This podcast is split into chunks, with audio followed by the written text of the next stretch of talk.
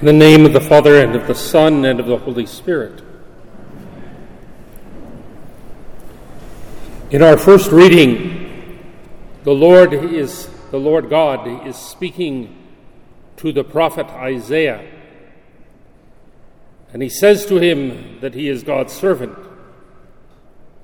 that he shows God's glory, that he restores Israel, that he will be a light to the nations and he will bring salvation. This is, of course, addressed to Isaiah, and this is true of Isaiah. But as is the case with many prophecies in the Old Testament, probably most of them, it doesn't just apply to Isaiah, it applies more perfectly to the person of our Lord and Savior Jesus Christ. With him, it has additional and greater meaning. Because Jesus is God's servant, He is the obedient Son of the Father. He shows God's glory because He is God. He comes to restore Israel and more, to add to Israel, as a light to the nations who will bring all peoples under His saving rule and he brings salvation. Not just earthly salvation, but eternal salvation. God formed Isaiah in the womb for this, miss- for this mission. But more perfectly, he formed his own Son, our Lord Jesus Christ, within the womb of the Blessed Virgin Mary. And in this we see that each and every human being is formed in the womb by God Himself, and that each and every human being is a human from the very moment of conception and must be treated as such. No ands, ifs, or buts. Also, in our psalm, through the Holy Spirit inspiring King David, who wrote the psalm, it is truly Christ Himself who is speaking. Because He is the one who comes to do the perfect will of the Father. Yes, it's all about Jesus. When I was at the seminary, there was a joke that if you forgot an answer on a test, you should write, just write down Jesus because the odds are you would be right. I'm not saying that I ever did that. I'm not saying that I ever didn't do that. But it is all about Jesus. Who is the Old Testament about? Our Lord and Savior Jesus Christ. Everything points toward Him. Of course, the New Testament is all about Jesus.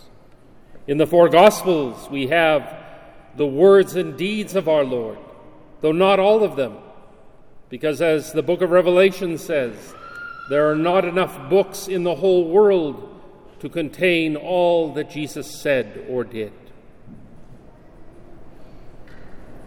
And who is the church about? The church is not about us.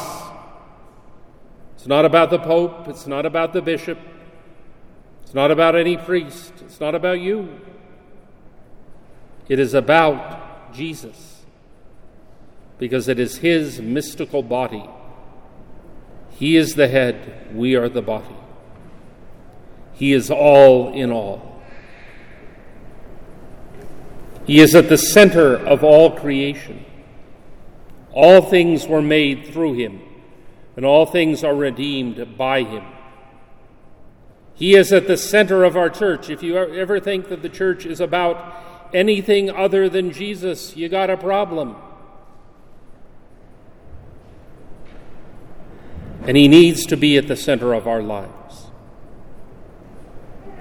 Not our jobs, not our families, not our entertainment, but Jesus, who gives meaning to all of those other good and righteous things.